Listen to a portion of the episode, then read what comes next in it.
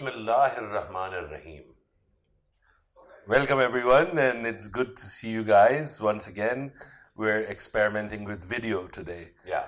Because we're so good looking. People wanted to see us. like all the unnecessary things in the world. You can't make me laugh. That's droplets. Not that's droplets. Droplets. Tiga, tiga. And we're too close. We're this too is close. a bad example. No, no, three you can't meter. Three meter ho gaya. Three meter ho. This is one meter. Look, it's more than three feet. Yeah? Yeah, yeah. मेरा shot कैसा है? तेरा shot एक minute मैं check करता हूँ बहुत प्यारा लग रहा है We can't high five anymore. we can't high five we can't And by the way, we can't cry because if you rub your eyes, Yes. you know that that's one of the ways that uh, you get it, right? yeah yeah yeah and, So and no crying. no crying Have you seen the New York Tough video that Andrew Cuomo put yeah out? yeah yeah आज सुबह सुबह जो है ना हाँ. मतलब it was it was you don't have the relationship that I have with New York. I have no relationship with New York Zero? Zero. Like not even like filme dekh ke koi shock shook hua. I mean, so I moved to New York in 1999 right and uh, I only lived there like two two and a half years. I moved back to Pakistan in 2001. Um, but I ended up marrying a New Yorker, and so you know, Alhamdulillah, we've we end up being there quite a lot. Um, and I totally like it's totally like like deeply in like within me and of me, and I am of it. Like it's very it's very heavy how how like how close I feel to the city. So watching the numbers, I think it's like over three thousand that have died yeah in New York. Um, that's been uh, that's been an interesting emotional experience. Um, so yeah, it was it was uh, really I think really heartwarming to see that video. It really captured. I mean, I thought a lot of my father-in-law. My father-in-law is a New Yorker. Like he moved there in 19, 1968 or something. So he's been there, you know, his whole life. Um, it's not a commonly known thing. I've mentioned it to you. You know that he's a really hardcore. I hope he doesn't hear this. I I, know I what love him. I love him dearly. Yeah, I, I call him Papa. He's you know yeah as he should be. He's Huh. he's like uh, he's like my father. He is my father, yeah uh, the grandfather of my children. And, um, he uh, he loves.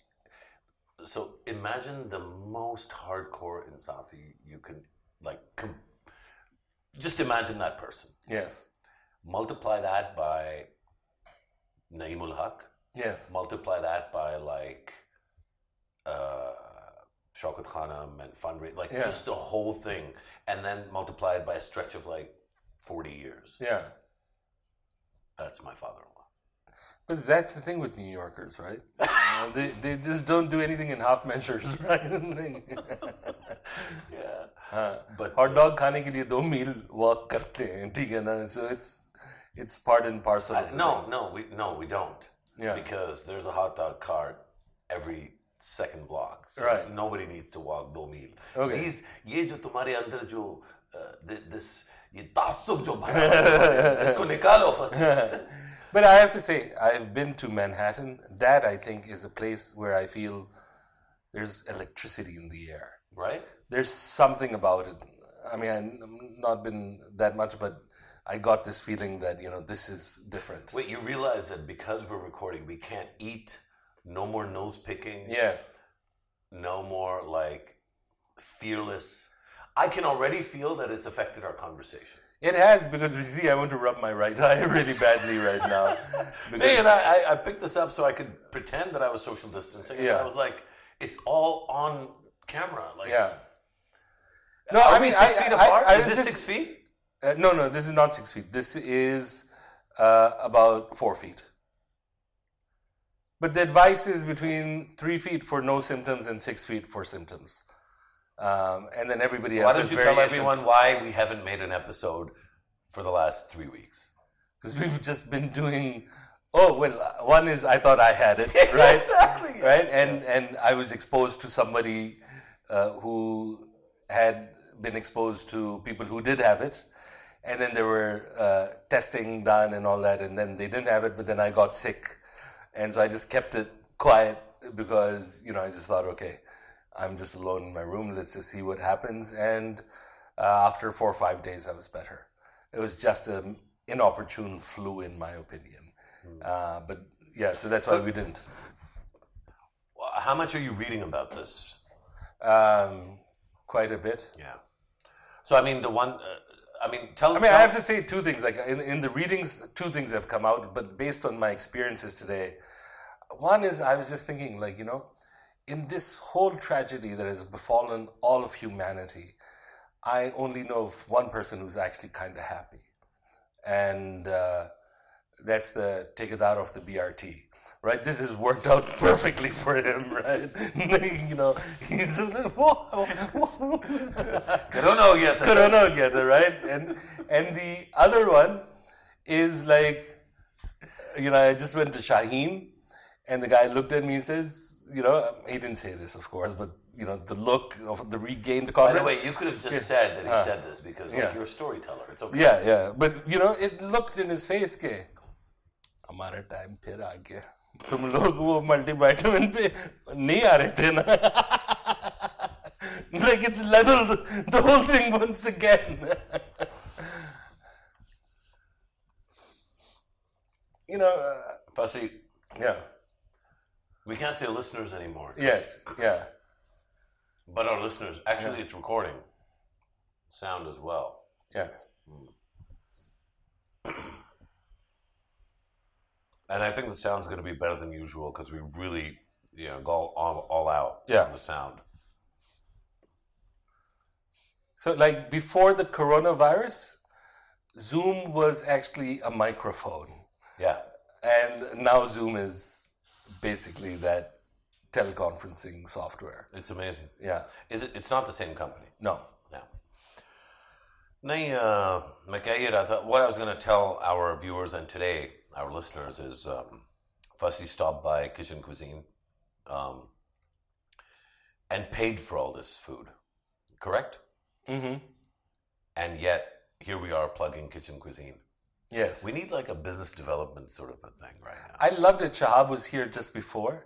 Shahab did- is one of my colleagues, Yeah. uh, former colleague of Fasi's. Uh, yeah, really talented guy. And you know, I was just saying is like you know, like ever since like the new hi-fi society places have come up, kitchen cuisine used to be the shit in the past, right? And Kitchen just- Cuisine was was the rich man's burning brownie, yeah, yeah, like for years. for years and yeah, years. yeah. And Just then like Copper Kettle used to be like this. Like remember when Copper Kettle Arizona was like, Grill before was, they killed people, right? They Right. were like the biggest yeah, thing in yeah, town, yeah. right? But no, they were like Nobu. I Yeah. mean, I mean, Copper Kettle was like, yeah, I agree. this I is agree. all being recorded. Yes, yes. But but I'm just saying is that, and and you know, Shab was saying is like, hey, for that, like I still like Bakewell, right? And it just reminded me of these things that I went to A simpler time. A simpler time, and Bakewell is Sam Burger. Sam Burger. They, so I mean, I don't know that much of the Islamabad Pindi places, but I went to. Uh, Oh yeah, you're you, you're a late onset. You're like a day boarder. You're day not like right? Yeah, yeah, But I went in Pindi. They have bread and butter, and that's a series of bakeries, and they have this like really basic chicken burger, and I think it's the best thing ever. And I remember when you know those raids that were happening the past three four years. वो जो Punjab food authority Punjab food authority, heroes, ठीक है ना, ये गधा है, ठीक है ना, ये यहाँ इसका गदा गोश्त है. गदा गोश्त Gada Gosht and all that. And I remember when they raided uh, this uh, bread and butter. they shut it down Yeah, yeah, they said it's unhygienic, whatever. So for some reason, right, I said, I've had it, right? We've been eating all this crap for years. Nobody's ever gotten sick. So I just wrote a post like, I don't believe it. it. Right? I'm like, I don't believe it. It's not मैं true. नहीं मानता This is मैं नहीं this is the great stuff. I've only ever eaten one item, but I've had it two, three times from there, and it's excellent. And then eventually people started writing, and the owner of Bread and Butter wrote, "Thank you so much." नहीं तो उनको बोलो यार we gotta I mean look the, somebody's got to pay for this I just touched my face and Yeah. so now I'm using this um, hand sanitizer Purell. Well, no less. Well, yes. don't, don't tell people. Yes. Then everybody, everybody's like, yeah, yeah, Chinese man. no, I shouldn't say that. It's CPEC. Thank you, China. Uh-huh. Um, no, they, Chinese those... There was like these 23 companies that Fawad, uh, Fawad Chaudhry, who's our minister for science and technology, yeah. he tweeted, uh, I mean, he had the PCSIR, I think, do a, like a quick hmm. assessment. And it turns out that like he just needs to reach out to the bootleggers, right? they can turn it all around in four days. They'll supply six months worth of. I think it's interesting. Yeah. How difficult I'm finding it to, and I'm. it's interesting that you're making all these jokes. Yeah, but I, I also think that you know I think like if you were to see maybe this episode and but keep going. Yeah, we're gonna record. Yeah. Apparently, we've lost, uh, like, completely lost video. Okay but that's okay. We're gonna just doesn't matter. The yeah. audio will still be around. Yeah, exactly. But uh, I was just saying is that I, I also think like if you were to see this. Oh, it only does ten minute slots. Right. Apparently. Okay. So that's. I don't know what Shahab did. Yeah. जितनी भी तारीफ की थी सारा सारा car cancel हो गया. Cancel. Cancel. No, but I, I was just saying is that like.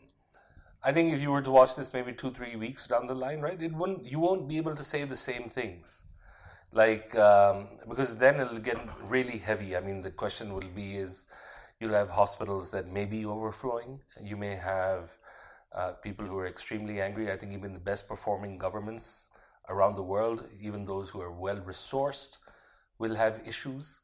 And uh, so I, I just think like is knowingly that you have a little brief respite right now. I think you can take it with some levity but you know what's coming uh, do people? Do you think? So, just to fill people in, um, both myself and Fasi have been working on uh, on COVID nineteen, uh, and particular on uh, communications and on policy. Um, I had a chance to go and spend a couple of days in Peshawar with the with the KP government. Um, trying to help uh, devise kind of a core structure and uh, approach on COVID comms, or you know, kind of crisis or emergency communications for the province. Uh, Fasi's been doing uh, communications work with. Uh, is this okay for me to? Um,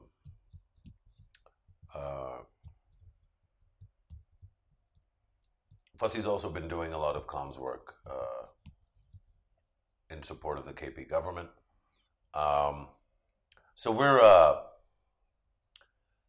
you know, doing a lot of work, staying up uh, a lot of nights, and uh, doing it in this work from home environment. Do you want to check if my thing is still running? Your thing is perfect. Okay, and it's running. The numbers are the hours, minutes. Yeah, yeah, it's good. It's crossed the ten minute threshold. Awesome.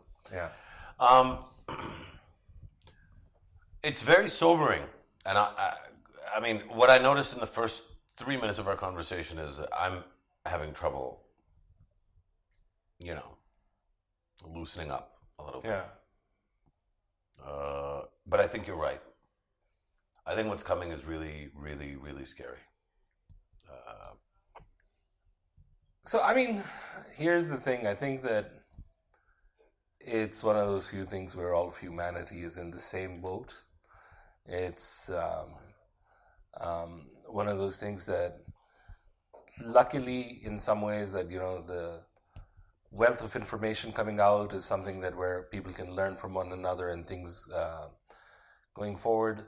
I think ultimately uh, we'll have to question because there's so much stuff like this, right? Things that people talk about, but because we prioritize the present and discount the future, and that's something that's not new. Its nations have done it since the Roman times, they've done it since the Greeks. This is something that is inevitably a feature of human nature, and it's a feature of government as well, because it's also the nature of how governments are put together and the timeframes within which they're supposed to deliver or actually even think in some respects. And um, so, I mean, I just keep thinking, right? stuff like this was talked about. We put it at the back of our minds. And to me, this is here and now, and I can feel it. But what it's given me a sudden appreciation for is actually climate change. In the sense that we're just saying that that is possibly nightmarish even compared to this. And that's just 10, 15 years off when the projections start coming true. And I think the most interesting thing is that a lot of people, and I've seen a lot of uh, articles about this, that the world will not be the same after this.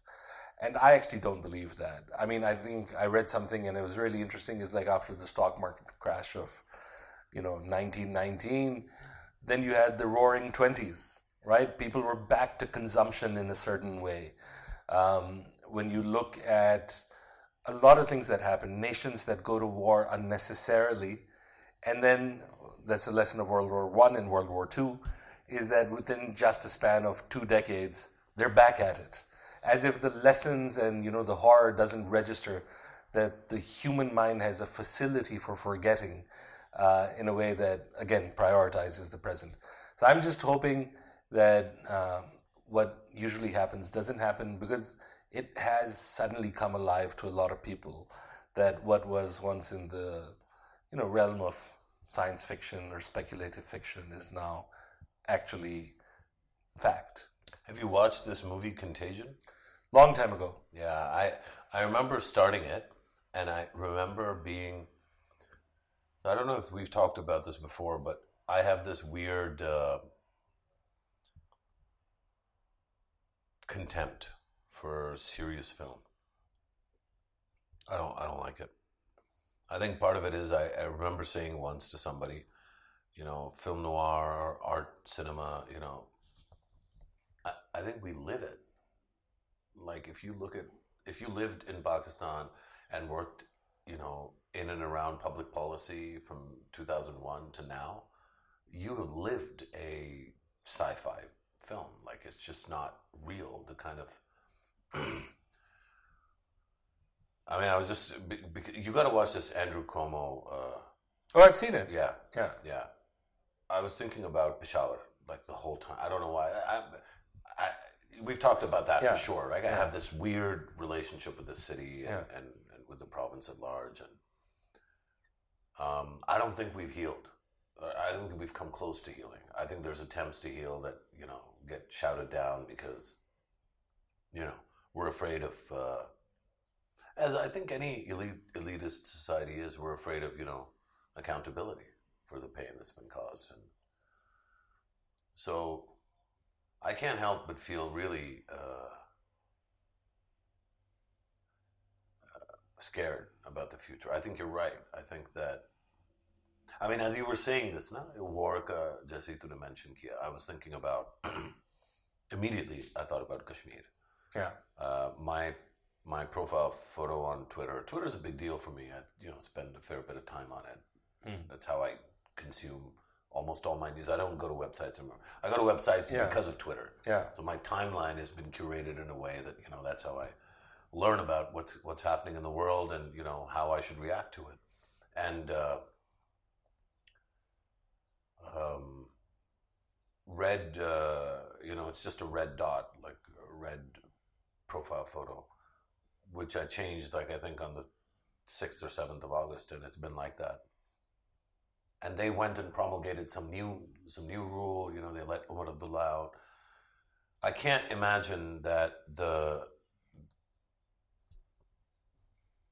I can't imagine that the Indians are going to change very much because of COVID, mm. And I don't see why we would. Yeah, in terms of you know our perception of risk and our perception of our security. Meanwhile, how many people in Kashmir have COVID and who's talking about it? Yeah.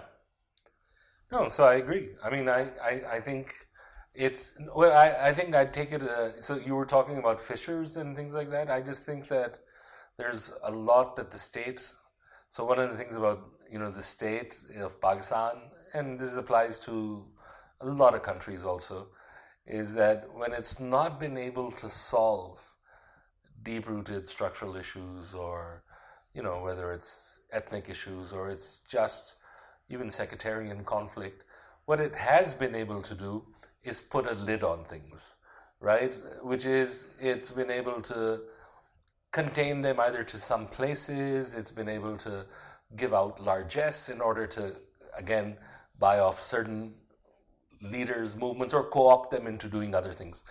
But it's interesting that at a time like this, right, when those fundamental issues aren't resolved, like I've been fascinated to see is how the COVID thing has brought to the surface a lot of anti Shia sentiment, for example. Yeah.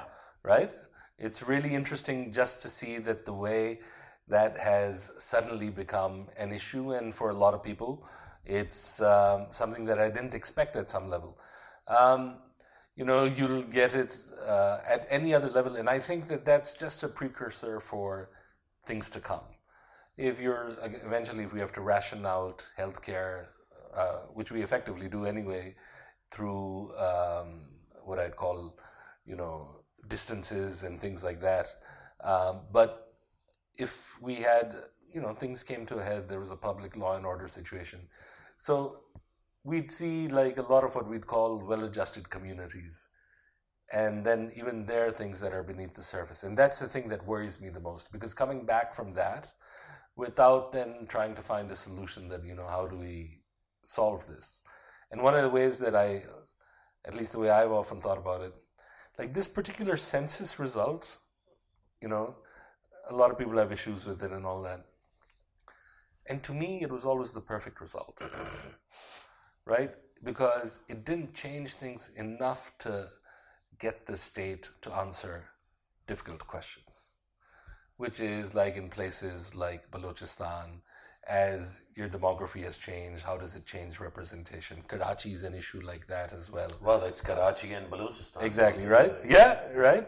And and and so and it's so sad to say, but actually the inefficiency of the result in some ways was ideal because the state was just not geared to have that conversation or make the necessary adjustments that would be required. Um, and so, where we will be after maybe a month or two months, three months, that's a worst case projection. But that's something we have to keep in mind. And it's going to be really difficult because we can't speak to each other now because of the polarization on more marginal issues. This one is going to be really out there. Well, yeah, I think it's terrifying. Do you mind just taking a look and see if we're still uh, rolling? Yeah, yeah. Yeah? I will never let this camera lose you. No, No, don't worry, don't worry. No, you don't understand. There's a subtle, happen. there's a subtle purpose that I'm Yeah. that I'm doing this Yeah. with, and you know exactly what it is, right? So me and Fasi have been at loggerheads. I mean, obviously we hate each other because of our ethnicities, Yeah, and you know, yeah. uh, our city affiliations, Yeah. and you know, many other cultural and linguistic issues. But the primary reason why Fasi hates me and I hate him is that Fasi is a Samsung guy Yes. and I'm the iPhone guy. Yeah. And of course, yes, we already know that Fasi's more likable anyway. And we know that, you know, most Pakistanis like Fasi Lala, Zindabad, right? Because, of course, you all Android loving morons, you know, you're going to side with Fasi. But here's the deal. Yeah. Fasi's Android Samsung phone. I need to keep. I need to keep my eye out yes. it shuts down yeah. every 10 minutes. Yeah. And I'm sure it's a settings issue. Yeah. And I get it. Yeah. But all I know is I have to keep looking at this. Yeah. And alhamdulillah, that baby yeah. keeps keeps trucking. price you pay for being eco-friendly, right? don't waste. Don't waste. Uh, uh, um, I think this post-COVID situation will exacerbate what has already become so obvious, right? After, during, right now, the kids whose school year hasn't fallen off a cliff are rich kids mm, because their schools have uh, Microsoft Teams or Zoom or what what have you, and pretty much every kid in class, with the exception of maybe a Kaduka here and there, they're able to access it. The school's able to provide training to its teachers. Kids are kids are doing classes yeah. now. What percentage of kids in this country? Probably not more than two and a half to, on the outside, maybe five percent. But they're and five percent is a really generous nu- number. Right? Hmm. It's a very small number. most kids, even ones that go to mid-range private schools, uh, are really struggling. Their Yeah. families are struggling. The kids don't know what to do. The kids are getting to see dad for the first time in all his glory. Yeah. Um, I speak only of myself, you know. Yeah.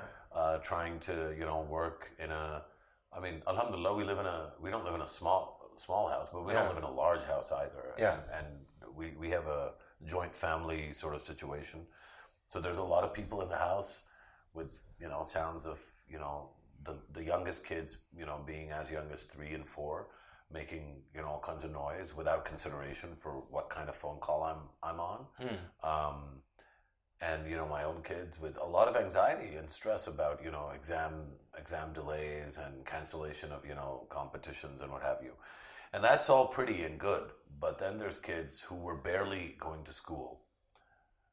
And now the the floor has just caved right? And so how difficult is it going to be to get borderline kids who had just started going to school and were going to school because of a lot of pressure and everything being right? Hmm. The BIS payment was coming in, you know, the father or the chacha or somebody in the family had like a marginal job. They were just staying alive and the kid had started going to school.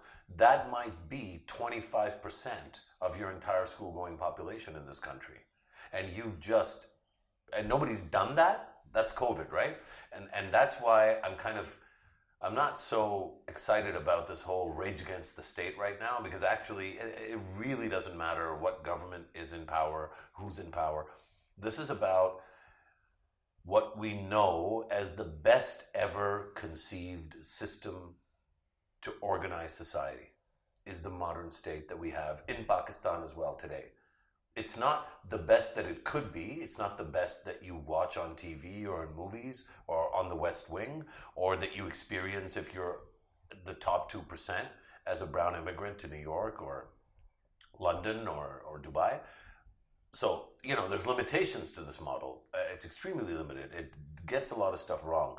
But in human history, individuals who aren't royalty have never had it as good as they did the day before COVID hit us.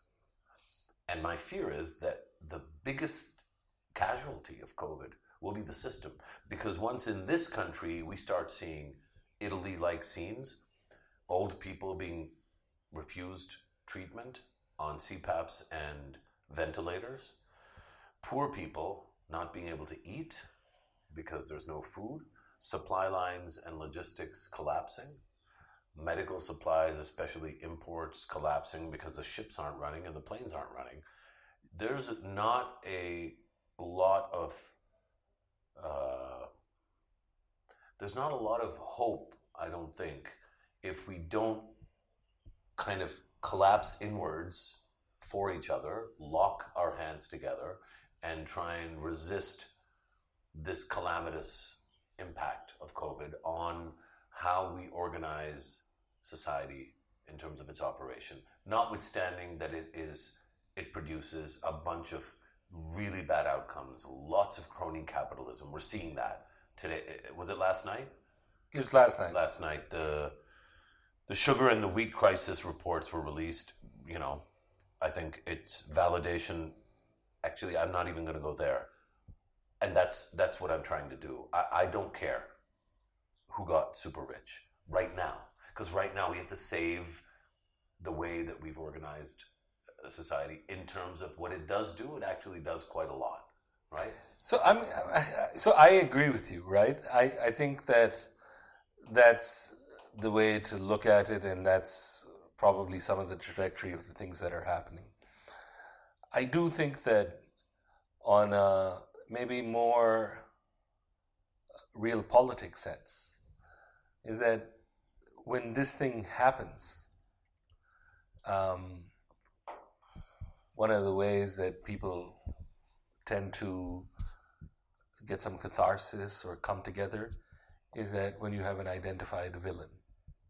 Who do you think that's going to be? Well, already they've set up Zulfi Bukhari to be that uh, because uh, they've positioned him based on the Taftan thing. The interesting thing, though, about that is, right, whatever the arrangements and the failure, um, even though I don't think anything of him, but ultimately, it is your responsibility to bring your citizens back. If another country doesn't want them, it's just pushing them out. And that is a humanitarian issue for your own citizens that you have to respond to. Even this one, I'm, I'm hesitating to get into. I got to be honest with you, but, But- I don't but- know. but fine. What, what do you think? Should we get into it? Because No, no, no. there's a lot to say on this, right? Yeah, yeah. But my, my point being is like like I'm just I'm just wondering when I look at that point, right? When it comes and then when everyone sees that some of the things that happened or the inevitable failures. Again, even the strongest of state will be uh, will be getting through these right now. And one of the ways that you get around things like this is when you identify your villains. And those villains are either arbitrarily chosen or they're chosen for XYZ, or they might be even real villains in the whole process. And that is, I think, something that will eventually happen that will then give a sense that you absolve the state. Right? Because right now, the danger is like when they see the state crumble at certain levels of things that they will be requiring and it won't come through. And again, I think it's one of the easiest things that you could not exactly put it, but do you remember 2009 to 2013, 11, or 12 at least? What was the feeling? It was this panic that, We were in a constant. It was a permanent panic. right? It was a permanent panic. And what was the panic? The panic was always that you always felt Pakistan wasn't doing well or we're slightly worse off every year, but you never entertained the thought that the state could crumble. You you, you never thought it would come. No, before Yeah, before, before 2009. 2008, right? Yeah, eight, yeah, right? absolutely. You never thought no, that. never. Every year, pl- plus, I mean, another way of framing this is also the national character. Actually, the way that you even become friends with someone is by slagging off the state of the country at any point, right? That Halat. हालात ठीक है ना यार, ये हालात ठीक नहीं बड़े है खराब बहुत हैं। खराब है ठीक है ना Yeah, things are- ठीक things है ना? are real हाँ, bad now. real bad Real bad. Ayub Khan ठीक था ठीक है ना that somebody throws that in at some You point know, those were such good days. good I days. was like, I'm sorry.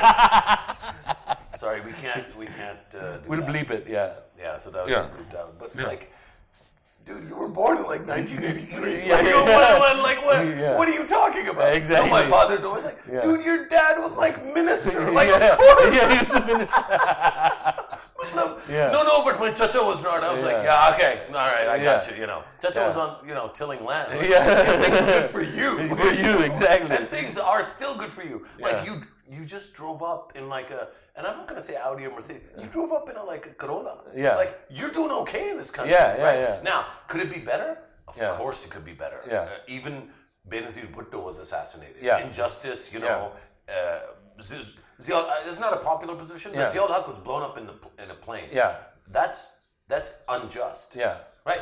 If we have a problem with him, he should have been, you know, Tried and- right? yeah, yeah. But but like getting blown up. Yeah. So even Zia and Bibi, you know. Yeah.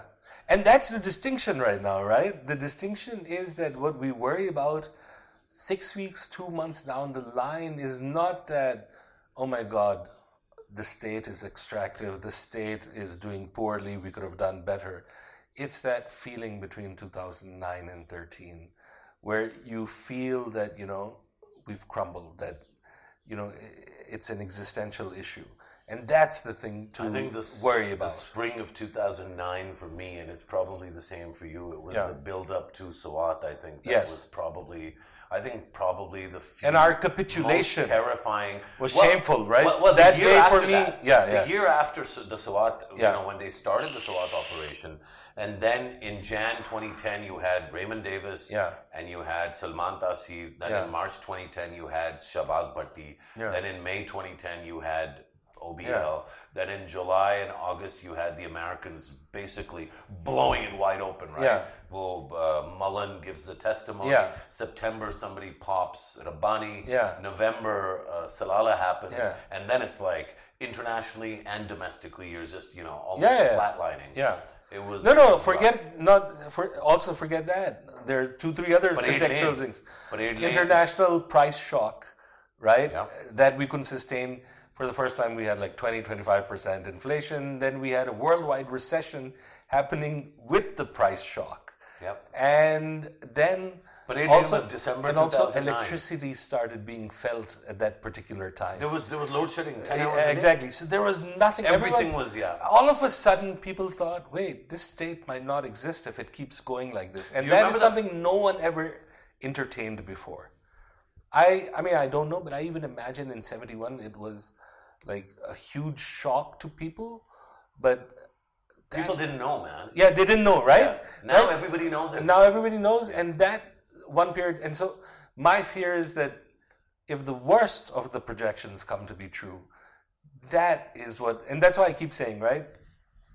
You're going to have to find a villain because that's the only way people will, you know, bring themselves to rationalize it and come back.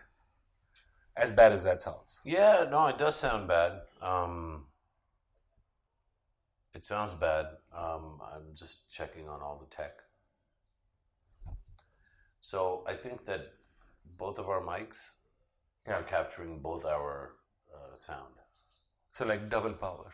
Well, I don't know. I, I'll leave this to whoever ends up, the poor soul that ends up having to edit this. Yeah. Especially with this, because basically I'm having to switch it off and on again. Yeah. At 9:55 or something. Yeah. And both times I've done it, Yeah. you've been speaking. Right. So, by the way, you only speak for like 10% of the podcast. That's fine. As, as, as you've complained privately to me, as has been the cause of long interregnums of no, of no episodes, and it, as has been pointed out by your fans, Right, right, right. the How to Pakistan uh. podcast fans, your Actually, should I tell you something? I was ashamed of myself recently.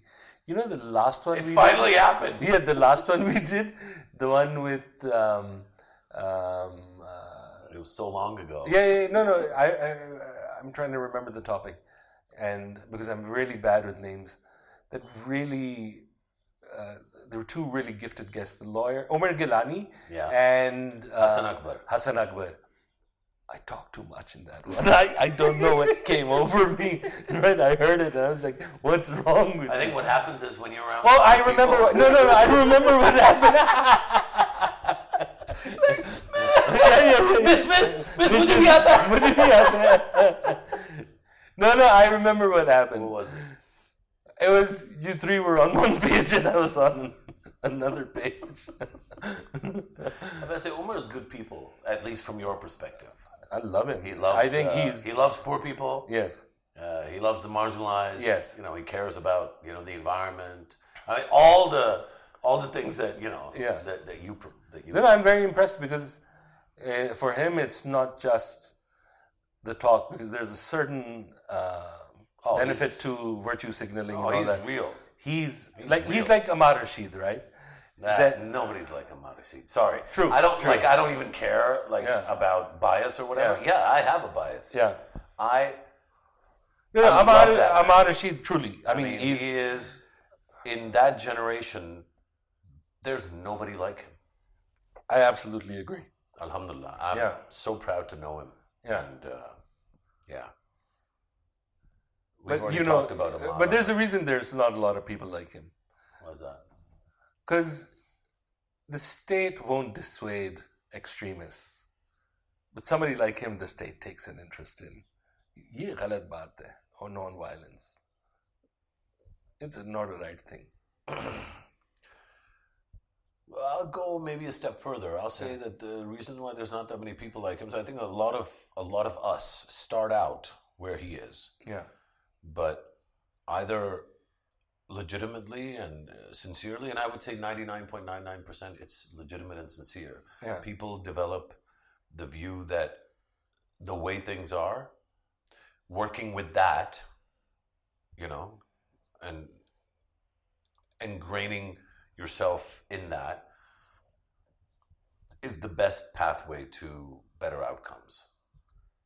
Yeah, I mean, eventually, if you become. I mean, we all get co-opted, right? Yeah, yeah, essentially. And I think co-opted isn't like there's no machine out there that's looking at every smart young graduate of like you know uh, decent university So- and picking them Yeah, out. yeah. It's that you make choices yourself. which is which is why like i have i mean at an intellectual level even though on many issues i am the same i have a problem with centricism right because the problem with centricism is that 90% of the time you end up justifying the de facto and the powerful, right? I, you know, I so I have a strong view on this because Yeah. I've seen that there's been a like a real surge in like you know center hatred, right? With this exact thing that like Right. centrists are out there basically carrying the water for you know oppression and injustice.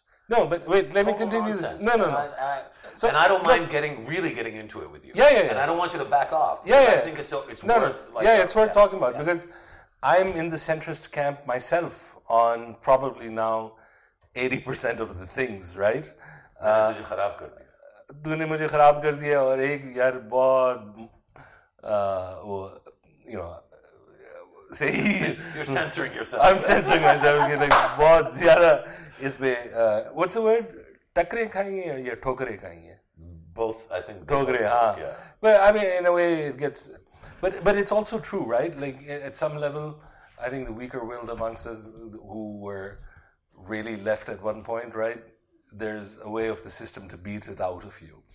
And why I do admire, and sometimes like when I see like criticism that goes towards those who are on the extreme end of the left, is I think that those extreme positions where I might find them as impractical, but they also help keep the conversation honest at a level mm-hmm. that this is what you should be striving for. And then 90% of us is like, it's just not going to happen. It's not available, the money. But would But you I- say that about Khadim Hussain Rizvi or to be more extreme about it, somebody like Baghdadi? You wouldn't because Baghdadi is a straight up like murderer.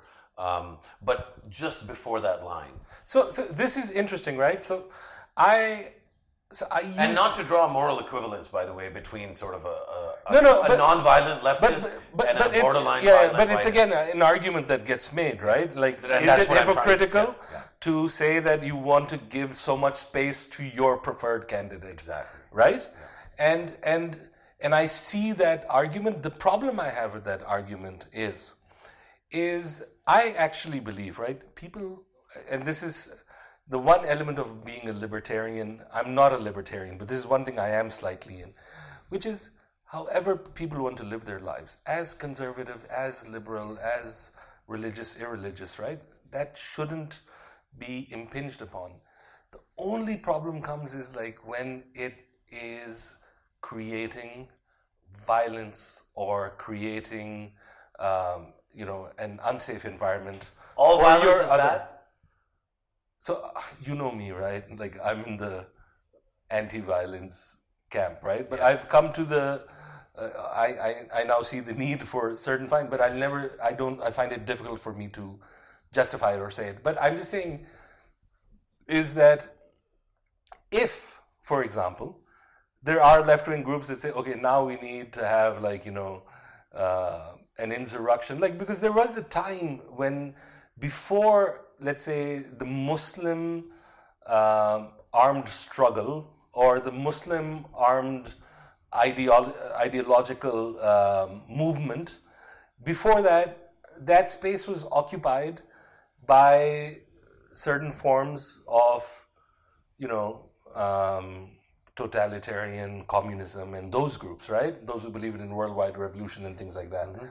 And and a lot of them were obviously reacting to grave injustices as well, but there was also a problem. Like for me, and again, this is one of my problems, is like I just find the sanction or urge to violence to be problematic in all cases. And I do agree that you can be driven to that, which is what maybe you're asking. But I think that if we take Khadim Rizvi, right, and that certain ilk, and we know that that leads to lynch mobs, we know that that leads to a series of murders that are well documented.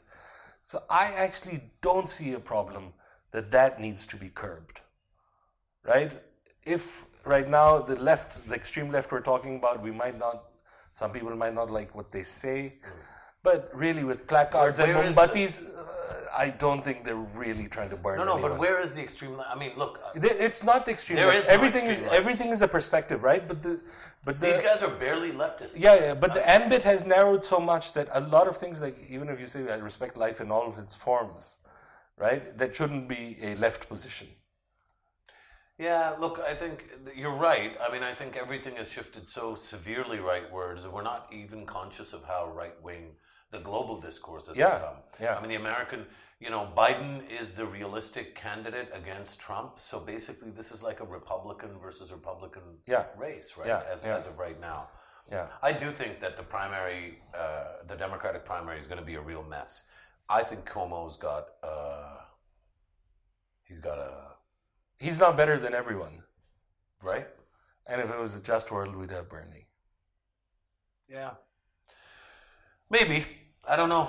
Uh, you know, I, my interest, it's so funny. You know, in 2008, I was so uh, heavily invested in the in the U.S. political uh, until 2008, Yeah. and I think probably until maybe 2009. But you know, Obama's uh, time in office coincided with, I think, the most uh, problematic uh, period of relations between this country and, and Pakistan and, and the and the U.S. And over time, I found myself more and more familiar with that system, you know, um, and less and less interested in how it worked because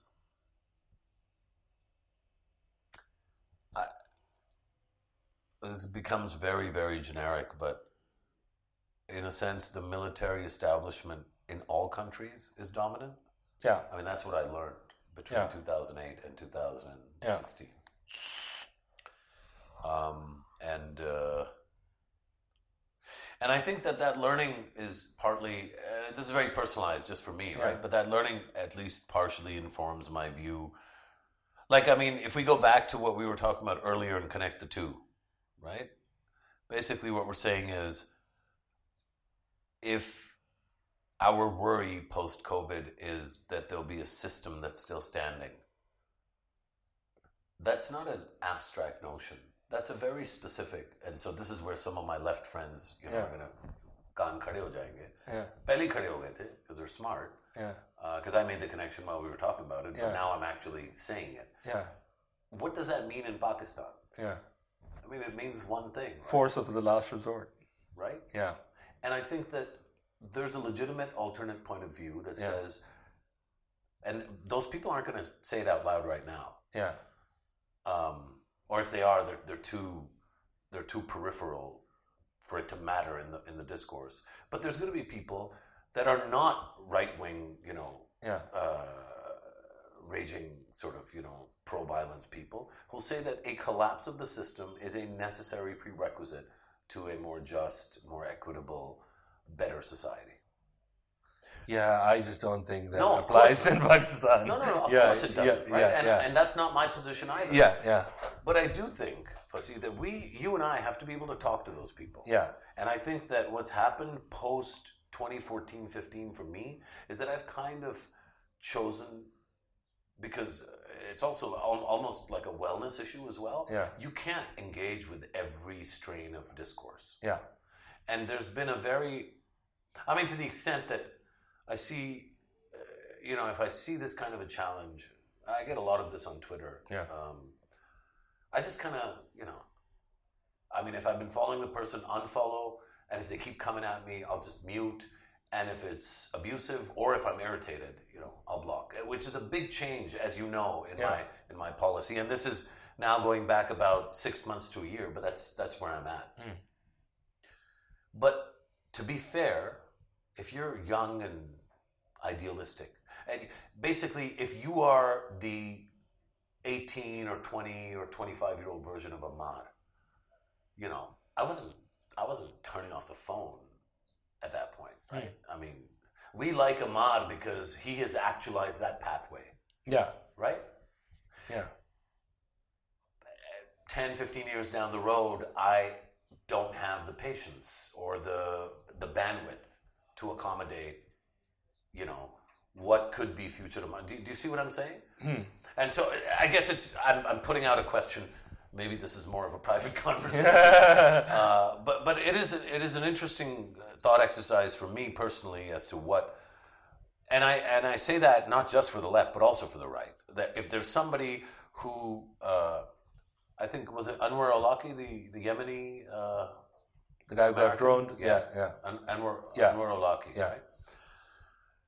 So I think there was a lot of educated young kids who were like slightly borderline, not borderline, they were just like us, right? Yeah. Uh, or from the same broad demographic, sort of this big chunk of thing called, you know, the, the widest version of the Pakistani middle class. Yeah. Uh, you know, conversant in the English language, potentially mobile beyond the country, at least for higher education. Um, and aspirational, both in terms of consumption, but also in terms of ideas. They, Ideas matter to these people. I think there's a big chunk of those young people that actually used to listen to Alaki lectures, uh, were heavily uh, im- impressed by you know what he was presenting. What's the other one? The British gang, the one that wants Khilafat. Um, uh, and those are. Come on, they, they got banned here first. Yeah, yeah, yeah. Um, Tehreek? no. no, no. Tehrir. Hizb ut-Tahrir. Yeah, yeah. Okay, so his and this is Maajid Nawaz and, and that crew, right? And again, like we maybe off camera and off air, we'd say stuff, but since it's you know COVID nineteen, we'll say it. Yeah. You know, I mean, you got to wonder about the post uh, Hizb ut-Tahrir, you know, Yeah. version of somebody when you know they were impressionable enough. I don't want to use other words Yeah, to get taken in by it prior to yeah. being reformed, right? Yes. That's my whole problem with the kind of the every version of born again, whether it's liberal or conservative or Muslim or like any anybody who's like suddenly like massively renewed. I just it's for me. It's My like greatest red problem alarm bells right away, with right? people who've just quit smoking. They're like the worst. All right, cameras on. I have two hands Yes. and ten fingers. Yes. But I only mean to show you two of those fingers with these two hands. Yes.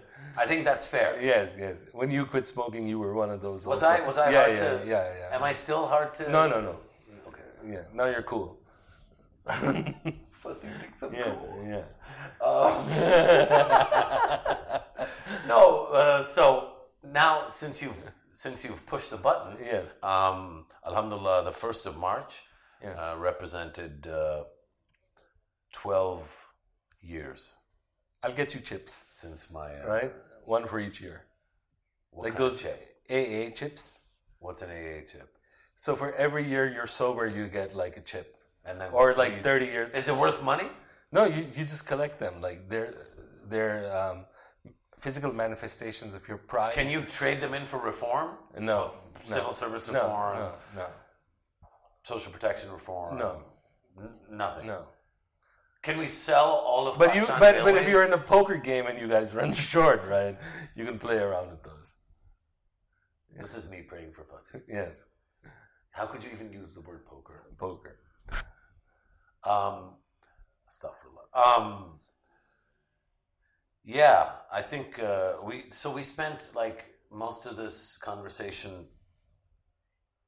Oh wow, that's pretty good. So I turn around and I'm looking at it. It's nine forty-two. So we're eighteen seconds short. So what I'm going to do is this time I'm talking. Yeah. So All right. Great. and we're back in. Yeah. Wow, that's a. You know, there's also one last thing I think before we start wrapping things up, and this is interesting. And so I'm pretty convinced that, um, you know, no matter what nations do, this is something that's going to grow and fester, and it's a virus. It doesn't recognize borders, things like that. There are limitations on lockdowns. There's also limitations on people's personalities and how much they will comply with things given that they've just spent like two three decades doing things a certain way. There were for lack of a better word freedoms that they didn't acknowledge. They were subconscious habits that were engendered without ever having to put a check on them. Um, and because of all of that one of the things that i do see is that you know there are some hotspots about you know whether certain nations whether they've got a bcg uh, you know shot whether that helps them or not we do have one thing is that i think our above 80s are 1% of the population which is significantly different from what it is in europe and other countries um, Average age in uh, Italy is, I think, pushing 50. It's Yeah. 47 or something. Yeah. Average age in Pakistan is 22.7. Yeah, so so there you go. And I mean, let's just hope that comes to pass, that those are things that mitigate against this. Uh, because the other thing that's interesting is like, while the US, well, not the US so much, but at least the UK, they came under a lot of pressure for the herd immunity idea in the beginning. But ultimately, given that the vaccine may be 18 months away at, you know, relatively optimistic uh, prognosis, although it's also interesting is that the other coronaviruses don't really have vaccines that work, despite them being around for so long, right? Like, you know, versions of the cold or flu or whatever. But, and then it'll be some level of I mean, flattening the curve doesn't try to eliminate the virus. It's just trying to get people to get the virus at a controlled rate so that hospitals don't uh, get overrun. And maybe eventually it's going to be herd immunity through this indirect means that eventually will put an end to this. Because otherwise, I mean, for us, November again, we'll be back at this particular point when the wave comes back. Um, why, why November? Um, just this is presumptive, right? Like some people think that some coronaviruses don't do particularly well in the summer. Um, there's no proof that this yeah, virus will follow that. No, but Karachi's sort of seeing a surge in numbers while temperatures are, you know, on average 30, 30 degrees. No, no, I agree, right? Yeah. But our summers are hotter than that, right? So at this because it's also surging in Australia and in countries that do have yeah. warm weather, right? So this is something that we may not uh, rely on. And I'm just saying these two, three things, which are in no way established fact, but you also, as a realist and looking at the enormity of what may happen, you also hope that some of these, which sound somewhat tangible, somewhat, you know, as a hypothesis that has uh, some basis, fragmentary of truth, as opposed to just a flight of fancy. Let's hope one of these pans out. Um, and if mm. it does, at least maybe the worst of it won't hit. Mm. Then a lot of what we've been discussing may be academic at some level.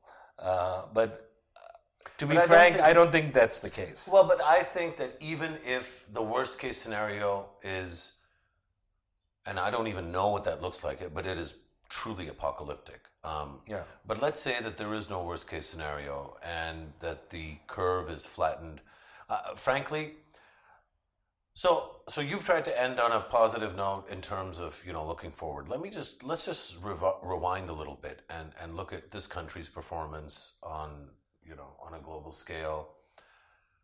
Uh, the numbers and the growth of the numbers is not it's not it has not become so far uh, exponential mm. it's bordering that the decision to keep the china uh, wuhan students out uh, i think we talked about it if we didn't talk about it on the podcast because i think our podcast is a long time ago now our um, podcast is prior to corona being a big issue sure so then, yeah. but we talked about it maybe on the phone at some point. Yeah, yeah. But when the decision was taken, I remember distinctly not expressing outrage. I yeah. saw a lot of people that were just, you know, I do think that too much of our television based, anchor based uh, public discourse is reactive and is only about that second, which causes massive panic and a lot of disinformation that is not deliberate, but it creates massively skewed incentives for individuals, political parties, and public office holders. But can I add one China, thing? Sorry, just, let me just. I just want to add one thing to this. Sorry. I think the most interesting thing is the fact that they categorize this as a novel coronavirus, and the novelty is that it's just come, and all reactions are going to be like this, because people don't know, or at that time definitely didn't know what it really was, what the risk parameters are. What was your position on the China Wuhan uh, when when we weren't letting them back in? My position was that's fine. Yeah, so was yeah, mine. Yeah. yeah. Um, I was concerned, and my my and, issue and was partly because we didn't know enough. Right, and that's exactly yeah. that's that was so to me from a citizenship angle. Yeah, I mean it's disgraceful, of course. Yeah. But from a public policy angle, it's exactly the right thing to do if you don't know enough, or if you think the risk is worth doing that, then, then do it. Right? So I actually think it could have been either, right? If you didn't know enough, but you thought that it was expedient or important enough that you get your citizens back, and then you have a means of quarantining everyone on the plane, have a means of shuttling them to that quarantine, keeping them separate without having enough knowledge, even that was a workable solution. I just thought that the uh, how you know pressure, how much pressure or how much emotion was behind that we need them back was probably slightly ill-informed because even if you wanted them back and we could have taken them back, you would have to do a series of actions because of the lack of information. The point being, it was a good decision by the government of Pakistan. Yeah, you know, I agree. The the quarantine on the Iran uh, Balochistan border was a good decision by the government of Pakistan. Yeah. Were there compromises that were made? There's conflicting reports on that. Yeah. So I'll say this even with the compromises, yeah. that public policy decision was a good decision. Yeah. And those two decisions alone yeah. add to that the quarantine facilities in Sindh, yeah. the transparency of the government of KP, and the late but robust reaction of Punjab, the leadership of the chief executive of the province of Balochistan, yeah. and the conduct of the health ministry, the social protection, uh, the it's called the PASS, Poverty Alleviation and uh, Social Security Division uh, at the federal level. This is all good stuff. Like, this was as good as it gets globally in terms of public policy. Pakistan has already at least initial. So, th- this is a curve, right? And you want to flatten it? Flattening the curve probably means it just gets flattened out all. But I would say that at least the first part of the growth to the exponential, that has been stretched out without question. So, as far as what was the objective of public policy, the best case scenario was flattening the curve. Yeah. The first step in flattening the curve is stretching out the build up to the peak. Yeah. Pakistan has already achieved that. Yeah. Now, are we testing enough? Question mark. Are our facilities ready? No, and they never will be. There is not a thousand years in which you could actually devise a public healthcare system that could actually cater to this kind of a pandemic. Yeah. So, so I think realistically speaking, Pakistan's done incredibly well so far. It isn't the credit of one individual or one party or one ethnicity or one sect. It is the credit of the entire country because elected governments represent everybody, right? I have and, to say one more thing, and this may be just my politics talking, but I've been deeply impressed by the net result of the 18th Amendment. Oh, because the, our success is yeah, because of the 18th yeah, Amendment. And, and I was just thinking about that. And you see how people people are trying to twist that yeah. to the opposite. Yeah, it's not the opposite. It's not I the opposite. I absolutely agree with you. Because absolutely. I've looked at this, and when you look at it, and look, if you had just a federal government responding. I'm right. getting good at this. Yeah, yeah, yeah. And if you just, just pause there. Yeah, sure. And so I was just saying is that if you just had a centralized response to this, or for federal government that to had to assess the needs of all the provinces, the differences in how the infections are playing out. Like Karachi is a different case where people are coming in and going. It's very different, say from you know maybe parts of South Punjab. KP has labor mobility, things like that. Uh, Iran and Balochistan. I just think that um, in the final tally whatever missteps people are going to make, and there will be many, I have been impressed by how the 18th Amendment has worked the way we, at least at the design stage, we thought it might work.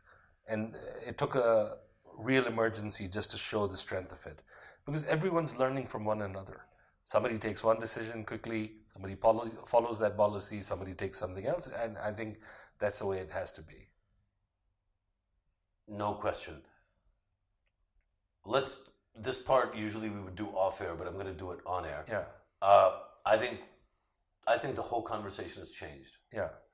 I think I'd like for us to make this the first episode of I don't know what we call it, but it's yeah. it's not season four, which yeah. we started. So yeah. we're gonna either pause or scrap that. Yeah. And I think that we should have this conversation.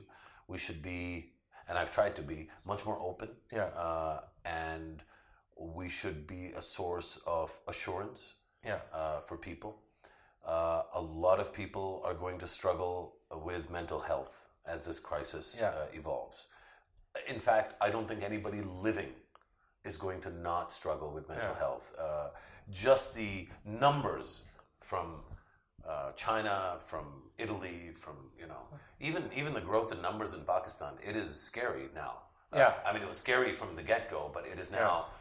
It's ramping up. The numbers are building in a way that's going to be hard to escape. Yeah. That this is a pandemic. I think the lockdown has, or you know, let's call it whatever, whatever, whatever the best version of that term is that will make people happy, all people, let's use that, right? Yeah. Like I don't we have to stop fighting over words. We have to stop fighting over our ego. We we really we have to reinvest in and I don't mind sounding like a sap for this, but I think that love as the basis for how we judge ourselves and others and how we engage with each other is actually the that that we we can't be shy about that. Yeah. laughing- you're I'm so sorry, man. This always reminds me of something. When people talk about we need love, is Yeah, but as I ain't people talking about. I know that. I know me that. talking about. I know, but it always reminds me of something which I only learned about fairly recently, and I think I might have told you this before.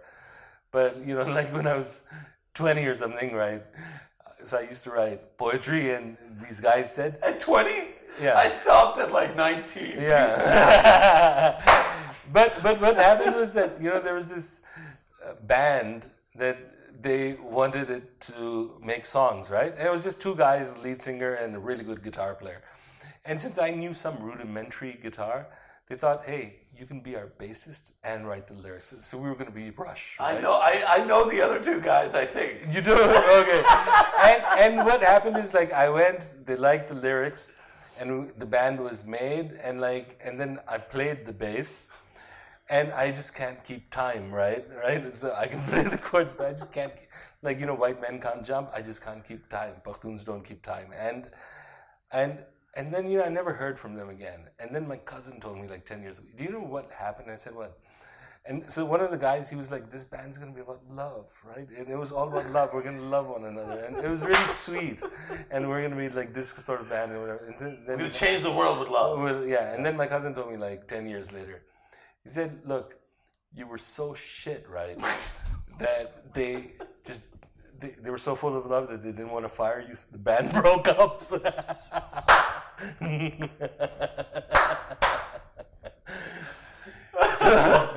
Uh, yeah, so, so- so, so the the, point being, like- and, and, and the other one would be. Uh, Oh no, those guys are so gifted, right? Okay. They don't need bass players, right?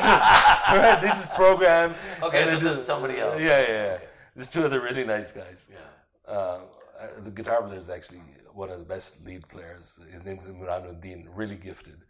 But anyhow, that was the thing. So I'm just saying, is like even in all this love, I think that at some point, you know, there's going to be criticism aimed at the state, and that will also be important for them too. And I'm not asking up. anybody else to sh- sh- shut it down. Yeah. I'm just saying that even the criticism, just just stamp it with love.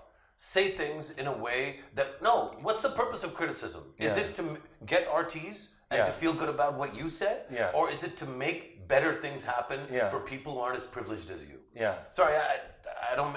I, I apologize for the ta- change Yeah. in tone, right? Yeah. But I really think yes, fine, criticize. Yeah. तो मतलब इधर क्या मतलब Yeah. मैं क्या कर रहा हूँ यार 20 साल से Yeah. like you know झक तो नहीं मारे हम Yeah. but there's a way to criticize Yeah. that will actually achieve what you want achieved Yeah. in the short run Yeah. less people dying more flattening of the curve Yeah. more people eating Yeah. less people dying of hunger Yeah. no riots. Th- that's what we want right now. Yes. We'll get, we'll all, I mean, believe me, there's things I want to say.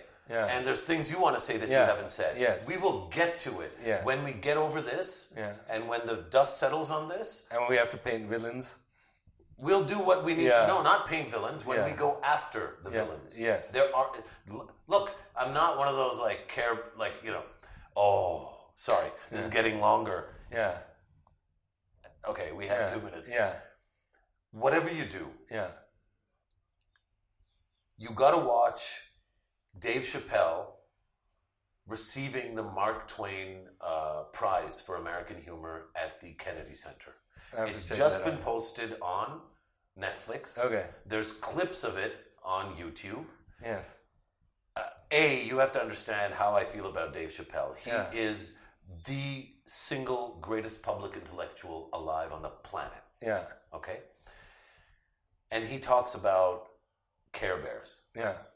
I'll check that out. You got it. You and he does it, and it's so tight, man. It's uh, you know what we'll do is when we post this, I'll Yeah. find that clip and I'll, I'll put it up. Uh, I'll post it. Just randomly post before we finish, two things about Dave Chappelle that I've always loved. Number one. You ever seen him live? no, I have. Next. right. Tigana, so, Sorry. So the first, I had to get you back for laughing. yeah. so the first one was I don't know. Sorry. Every time love love, I just think about my time as a bass player. My six hours of playing bass, right? And and and so um, Dave Chappelle's most high concept sketch was the blind black Klansman who didn't know he was black. Yeah. Right, and I used to, I used to Okay, so actually, his great his, his high concept Yeah. is the baby in the ghetto. Okay, I haven't seen that. you got you got to watch that. Okay. It- uh, the baby in the ghetto, and also um, the the bus terrorist. Okay, You don't know either of what I'm talking about. I think I know the bus terrorist, but I've seen we can't talk more ago. about it. Yeah, we, we- just can't. yeah. But I In tell you, in fact, I'm ashamed I brought it up because one day my kids are going to see this, Yeah. and they're going to think Dad thought that that was funny. wait, wait, wait. The second thing that is, I heard his recent stand-up album, and like he's like, so you know these two kids who said this stuff about Michael Jackson. Yeah, Right? stop there. It's so good. It's so funny that one bit of it. It's so good. You know. Macaulay Culkin. Yeah, you know, but this one point he says like, you know, I'm sorry, I just don't believe them, cause I'm what you call a victim blame. Macaulay. yeah, yeah. And- We have to stop now. This Yeah. is a PG. yes, yes. It's a serious yeah, podcast Yeah, yeah, yeah, about Pakistan yeah, yeah, yeah. and its modern challenges, and we can't do this. yeah, yeah, I agree. We're stopping. Okay. We got to stop anyway. Nine oh six. okay. Fasi. So anyhow, inshallah, I pray. Long distance uh, love to Yes, you. yes, This is the long distance. This is the Corona hug, right. and this is the Corona kiss. Okay, There's no because Right. that you might be so. It's, yes. Okay, that's great. Don't return the love. Uh, uh, okay. Uh, no, don't don't return the love. Wakanda stuff, right? That's yeah. okay, great, great, Anyway, great. I didn't think of Wakanda. I was just thinking this is how you hug at, a- at a distance. Right. I've now given you three hugs. Yeah. You have not even given me half a hug back. They go, No, I get it. You don't want to break up the band. I got Yeah, you. yeah, I got yeah. you. you know, Ladies and gentlemen, Yeah. Thank you for listening to this first effort on uh, on how to Pakistan uh, in, aligned with uh, Corona. Take care of yourself. Establish uh, and practice social distancing. Stay home. Use lots of uh, use lots of. Uh, if you don't have hand sanitizer, wash your hands with soap. Be good to one another spread love. Yes, I agree, and I hope uh, everyone remains safe. Inshallah. Inshallah. Jazakallah khair. Assalamu alaikum wa rahmatullahi wa barakatuh.